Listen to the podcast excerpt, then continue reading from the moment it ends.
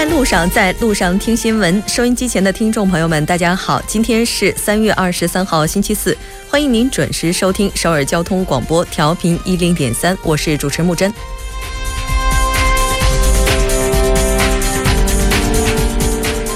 距离二零一四年四月世越号沉船事件发生已经过去了一千零七十三个日夜。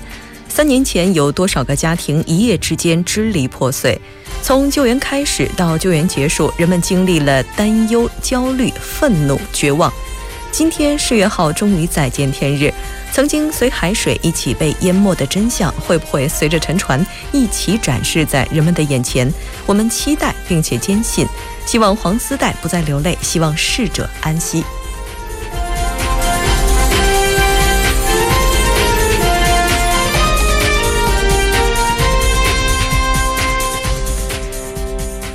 好的，接下来我们来关注一下今天的要闻。今天新闻在韩国，我们将带大家一起了解世越号沉船客轮三年后浮出水面，遇难者家属和幸存者希望真相大白。共同民主党内竞选结果泄露。新闻在中国将为大家带来博鳌亚洲论坛二零一七年将年会将从今天开始举行，推动中医药“一带一路”发展。走进世界将带大大大家了解英国议会大厦独狼恐袭，导致至少五人死亡、四十人受伤，已与 IS 有关。首相称卑鄙。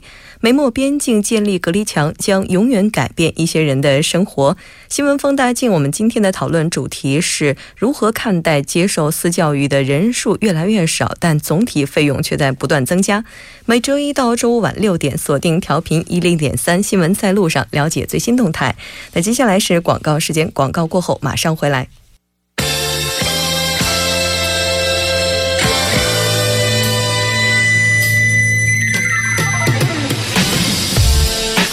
闻在韩国带您快速了解了解当天主要的韩国资讯。接下来我们就要连线记者周玉涵，一起来了解今天韩国方面的资讯。喂，你好，玉涵。主播你好，非常高兴能够跟玉涵来了解今天韩国方面的资讯。今天为我们带来的第一条是什么呢？好的，那么第一条呢是有关于韩国四月号的消息。四月号客轮呢三沉海三年浮出水面，遇难者家属和幸存者呢希望真相大白。是的，没错，这也应该是所有人共同的心愿。那我们今天就来了解一下目前世越号它的最新状况吧。好的，呃，韩国海洋水产部呢今天就表示，当天凌晨三点四十五分左右呢，呃，岁月号的。部分的那个它的这个船体呢被浮出了水面，牵动韩国人心弦的岁月号呢在沉没一千零七十三天之后呢重见天日。那么在本次打捞当中呢，中国交通部的上海打打捞局啊扮演着十分重要的角色。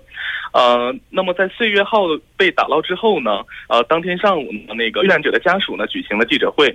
呃，对始终牵挂该事件的国民、政府相关人士以及奋斗在打捞现场第一线的工作人员表示的感谢。那么，一名家属就表示啊，当听到部分船体浮出水面的消息之后呢，他们感到十分欣慰，因为终于可以找到这九九名失踪的生命了。嗯。那么同时呢，在该事件中幸存的潭源高中的学生们，如今已经成为大学生。那么，针对沉船成功打捞呢，他也表达了自己的想法。呃，在某大学就读的幸存者就表示啊，听到这则消息呢，感到非常的欣慰。那么沉船时的情景呢，仍然历历在目，希望早日听到失踪好友的消息。嗯，是的，没错，这也应该是很多人现在共同的想法了。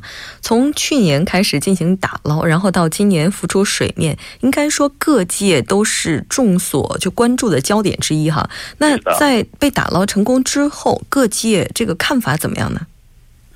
呃，是的，那么海那么海洋水产部次官呢，当天在接受采访时啊，就针对这个岁月号未来的一些安置情况进行了部署，呃，说呢将呃如果呢这个纯呃岁月号呢被成功安置呢，将会立即派遣人员对舱内和出事海底进行搜查。那么当天呢，共同民主党的前党首啊文在寅就表示，希望能够找到失踪者，同时呢也特别的急。急切的去盼望这个特别调查委员会啊尽快成立参与调查。那么中青南道的知事安熙正呢取消了一切的行程啊，前往现场慰问家属。那么城南市市长李在明也表示，已经到了查明真相的时刻。那么韩国国会啊将于本月的二十八日和三十日举行会议，选出由八人组成的特别调查委员会介入后续的调查。嗯，是的，没错。你像世越号在慢慢浮出水面之后，不仅仅是韩国，在全球各地目前也都是聚焦在这一事件。应该说，我们离真相又近了一步了。我们也是后续会继续关注。再来看一下今天的下一条消息是什么呢？好的，那么第二条消息是共同民主党内竞选结果遭泄露。嗯，遭泄露。那在了解这条消息之前，我们先来关注一下吧。目前韩国总统大选最新的情况怎么样呢？好的，那么在进行总统大选之前呢，韩国各党派呢将首先决出代表该党出战的候选人。那么目前呢，潜在候选人文在寅、安熙正、李在明所在的共同民主党呢，二十二日涉嫌通过网络及社交网站泄露党内总统候选人竞选的部分的投票结果。嗯，那据报道称呢，该投票呢在全国二百五十个投票场进行。民主党民主党的领导层呢将当天的投票结果泄密，准备从二十七日起根据。候选人巡回竞选的日期分布呃分地区公布，但投票结果呢结束了三十分钟之后呢，各投票场所的开票结果呢就通过 Excel 文件以及小纸条泄露出去了，其内容呢为文在寅获得一半以上的这样的投票的票得票率哈，城南市长李在民呢位居第二，而中青道知事安熙正呢则排名第三。嗯，在这样一个快媒体时代，不知道这是好消息还是坏消息？那其他候选人的态度怎么样呢？呃，安熙正呢及李在明方面呢质疑选票结果提前泄露，并表示呢，如果文在寅呃如果文在寅阵营呢是为了提前散布舆论而介入选举，必须通过法律程序解决。据悉呢，两人在阵营也将向党领导层及选举委员会问责。对此呢，文在寅方面表示呢，开票结果泄露与其无关。那么报道指出呢，安熙正和李在明方面质疑是文在寅阵营呢故意泄露了部分部分的开票结果，因为在泄露出去的结果当中呢，大部。部分内容均是文在寅领先，这对李安证明毫无益处。嗯，是的，距离大选的日期也是越来越近了，各方也都目前聚焦在未来五月份的大选上。我们也期待大家不要把过多的精力放在这些争取选票，或者是说吸引更多人关注这上面，应该是想一想到底怎么样承诺给国民更好的一些未来的发展走向，这可能才是更为重要的吧。来看一下下一条是什么内容呢？呃，下一条呢是韩国旅游禁令使济州六成的中文导游失业。嗯，那目前韩国的中文导游生存状态怎么样呢？呃，受中国政府限韩令的影响啊，不少在韩国工作的中文导游的生计呢。大打折扣了哈，一边代一边做着代理驾驶等各种兼职，一边期待着韩国旅游业能够尽快恢复。呃，据韩国旅据韩国光翻译导游协会预测呀，目前有三百多名的中国导游处于临时失业的状态，占韩国全体中文导游的四成。二十三日，济州岛中文旅游协会方面也表示啊，由于赴济州岛旅游的中国游客锐减，目前找不到工作的中文导游约为五百人。济州岛内呢，中文游客百分之六十二的。这个中文导游啊，已经丢掉了饭碗。呃，为了维持生计呢，部分的中文导游呢，开始做起餐厅的服务员、代理、代驾等短期的监工。嗯，我们谈到了中国游客目前急剧减少，可能会给济州岛，包括韩国的一些观光旅游产业带来影响。目前已经直接显现出来了。那刚才提到了影响导游他们的工作状态，那顺便应该也会影响到导游辅导班这些资格证考的这些辅导班他们的生意吧？是的，呃，据世宗观光翻译。翻译导游学院相关人士就称啊，去年中文导游学学这个参报班的人数呢，超过了一千两百人，现在呢已经锐减至两百人左右。那么数据显示呢，韩国产业人力工团主办的中文导游资格证考试的合格人数啊，从二零零一二零一一年的三百七十人二增暴增至二零一四年的两千四百六十八人。然而呢，受中东呼吸综合症的影响呢，二零一五年的合格人数呢降至一千九百六十三人。那么二零一六年呢，又受到萨德的影响呢，降至一千四百一十八人。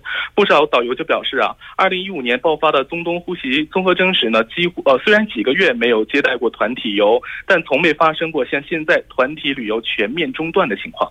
嗯，确实是因为之前认识有一些导游朋友，他们也介绍到说，特别在旅游旺季的时候，然后在旅游旺季的时候根本就分不出身来去接更多的团，但现在可能面临的就是一个没有团可接的情况，所以相关的产业受到的冲击确实已经有一些超乎我们的想象了。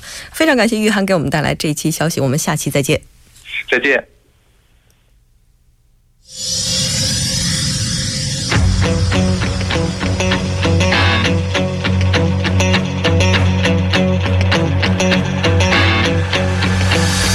您现在收听的是新闻在路上。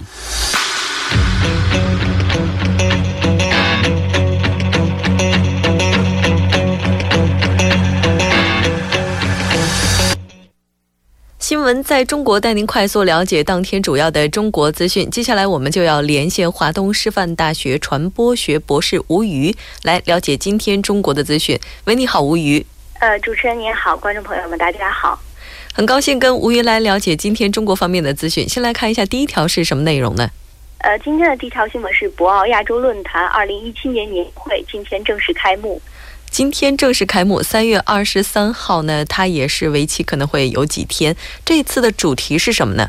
呃，这一次的主题呢是持续倡导推进亚洲区域一体化。二十三号到二十六号，博鳌亚洲论坛二零一七年年会在博鳌举行，来自五十多个国家和地区的政界、企业界、学界以及媒体各界的一千七百二十七名代表将参与论坛。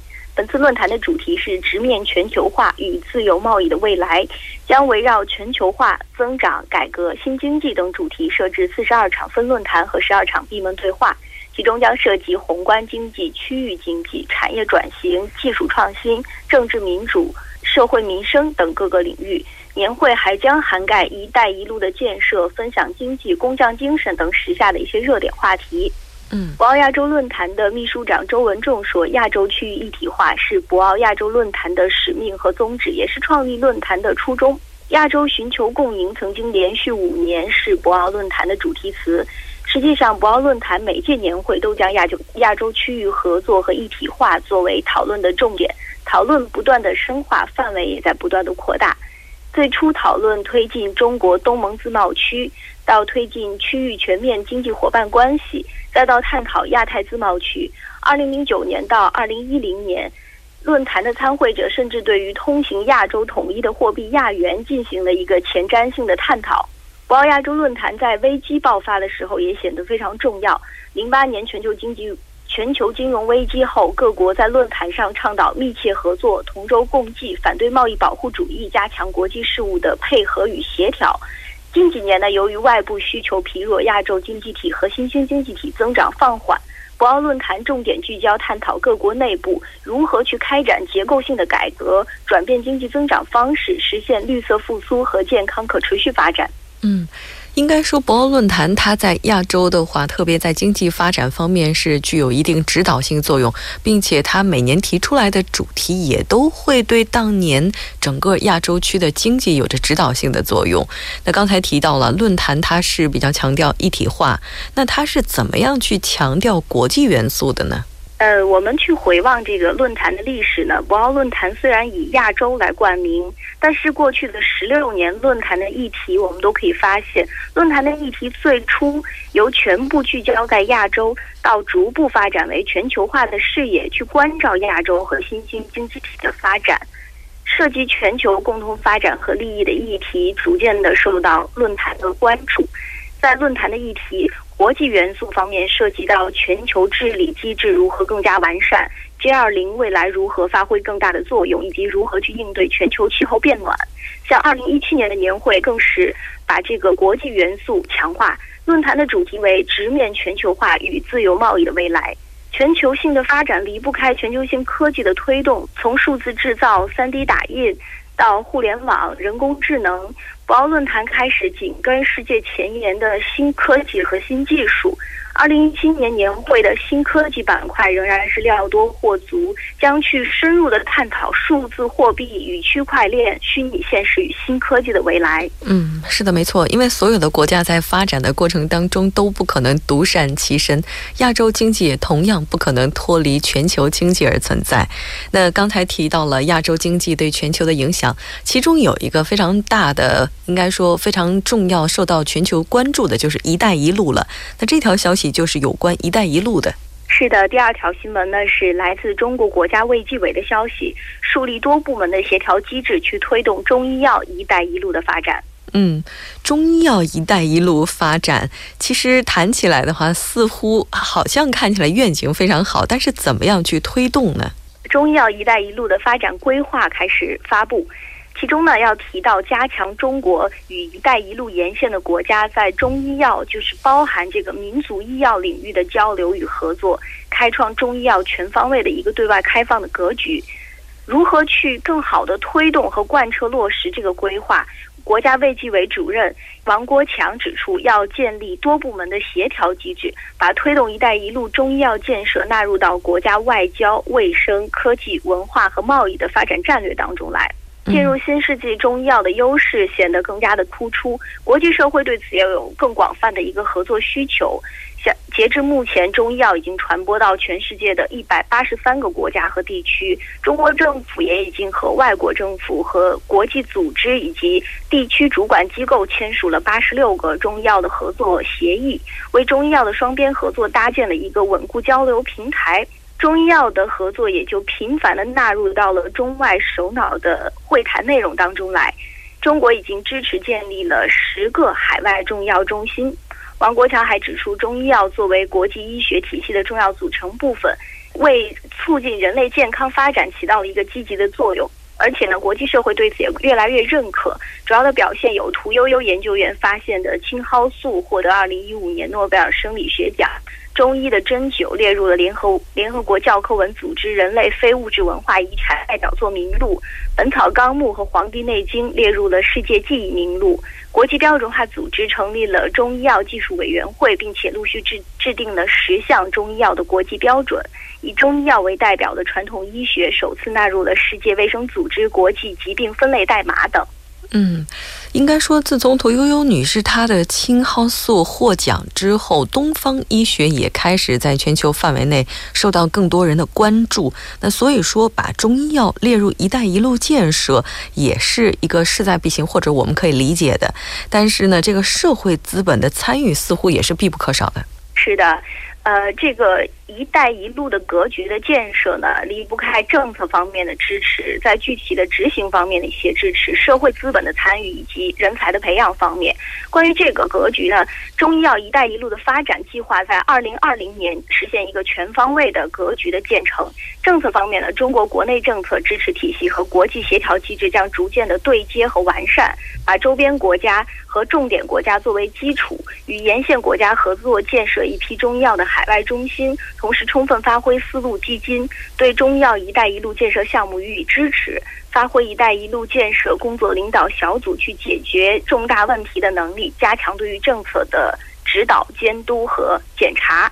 在具体的执行方面呢，会颁布一批中医药的国际标准，推动成熟的中药产品以药品、保健品、功能食品等多种方式在沿线的国家进行注册，建设一批中医药对外交流合作示范基地。嗯，当中医药的这个医疗与养生保健价值被周围的民众认可的情况下呢，会有更多的沿线国家能够承认中医药的法律地位，中医药与沿线的合作呢，将能。实现一种更大范围、更高水平的合作。是的，没错。我们也期待东方医学在亚洲能够有更多的合作机制、合作平台，这样可能在“一带一路”推广的过程当中，能起到事半功倍的效果。非常感谢吴宇给我们带来这一期连线，我们下期节目再见。再见。好的，稍后我们来关注一下这一时段的交通以及天气状况。好的，非常感谢尹月为我们带来这一时段的交通以及天气信息。现在时刻是晚上的六点二十三分，这里是正在为您直播的 TBS EFM 调频一零点三新闻在路上。接下来就要进入我们今天的听首尔栏目，为您传达首尔市的一些要闻。首先还是要请出栏目嘉宾金勇，金小编你好。好，大家好，主持人好，非常高兴能够跟金小编来了解一下这一时段首尔市的一些要闻。先来看一下第一条是什么内容呢？好，第一条消息呢，跟这个韩国的就业率有关的啊，嗯，就是二十四号，就是明天，在首尔市的已知路附近的中心管理中心呢，开设针对青年就业的这个服务，嗯，其中这个包括啊就业咨询，还有一些免费的一个教育室。嗯，也就是说，青少年的话可以来到这里接受一些跟就业相关的咨询，哈。嗯，那这个具体的位置是在哪里呢？嗯，具体位置是在长沟 building 啊的一楼啊，可以进行这样的咨询和一些培训。是的，大家可以搜索长沟 building 这个地方，然后来到这里去接受一些服务。那这个地方为我们提供的服务，它具体包括哪些呢？嗯，具体的服务呢，第一个是提供就业信息，嗯，还有就是就业咨询，还有一些专业的这个就业培训这个课程啊。我们在就业的时候可能会需要一些什么培训啊、教育啊等等，这个地方也是提供的。嗯，哦，那他有没有一些年龄上的限制？比如说超过多少岁就不能再去接受这个教育了？对，这个年龄的限制啊，我觉得范围还是比较大的啊。嗯，这个人呢是满十九岁到三十九岁的这个青年。这个时间呢是每周一到周五呢是早上九点到晚上九点，嗯，然后星期六呢是早上的十点到下午的六点就结束了啊。哦，也就是每周他只休息一天，嗯，星期天休息。嗯，而且这个。平常工作的时间还都挺长的，周一到周五是十二个小时，周六是早十点到下午六点。那他需不需要进行提前的预约呢？嗯，需要注意的就是提前需要预约的呢，是大部分是需要预约的啊。嗯，其中就业咨询这个板块是可以随时去进行接受。嗯，是的，在目前就业率比较低，应该说就业比较紧张的情况之下，如果您有需要的话，建议您可以来到这里。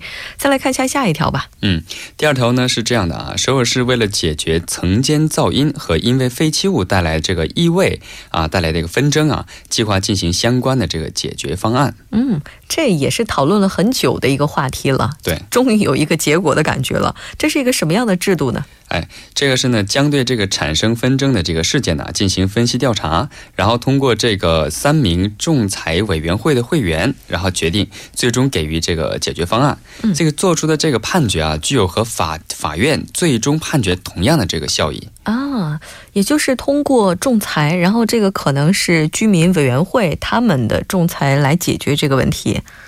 那它有没有一些费用呢？这个是需要一定的费用的啊，但是具体这个里面没有说。但是呢，相比于咱们请这个律师，嗯，还有一些去鉴定的这个人员的费用来说，还是非常的合算的。嗯，确实，曾经噪音问题的话，比我们想象当中的要严重的多。很多人可能都会选择忍一忍就过去了。哎，对。但有的时候，这个忍可能就是矛盾积累的源泉。啊，对。嗯，希望大家能够积极的去解决吧。再来看一下下一条是什么内容呢？嗯，首尔市呢计划投入二。二十八亿韩币的预算呢，针对那些在学校还有医院的工作人员七万两千名进行潜在结核的检查。哦，结核病？对，结核病。哦，这个好像结核病的话，在以前是属于不治之症，后来呢，因为它的传染性非常高，致死率也非常高，最近似乎已经找不到的感觉，因为没有了吧？好像。对，其实这个结核病啊，其实传染的那个那个可能性其实不是特别的高。嗯。但是呢，除非他的那个结核菌呢直接接触的情况下才会传染，但这还有百分之十的可能性。所以呢，这个时候我是就就是为了达到这个降低结核发病率，嗯，然后以达到这个发达国家的标准水平，然后他就计划从今年开始全方面的进行这个呃相关的预防措施。嗯，是。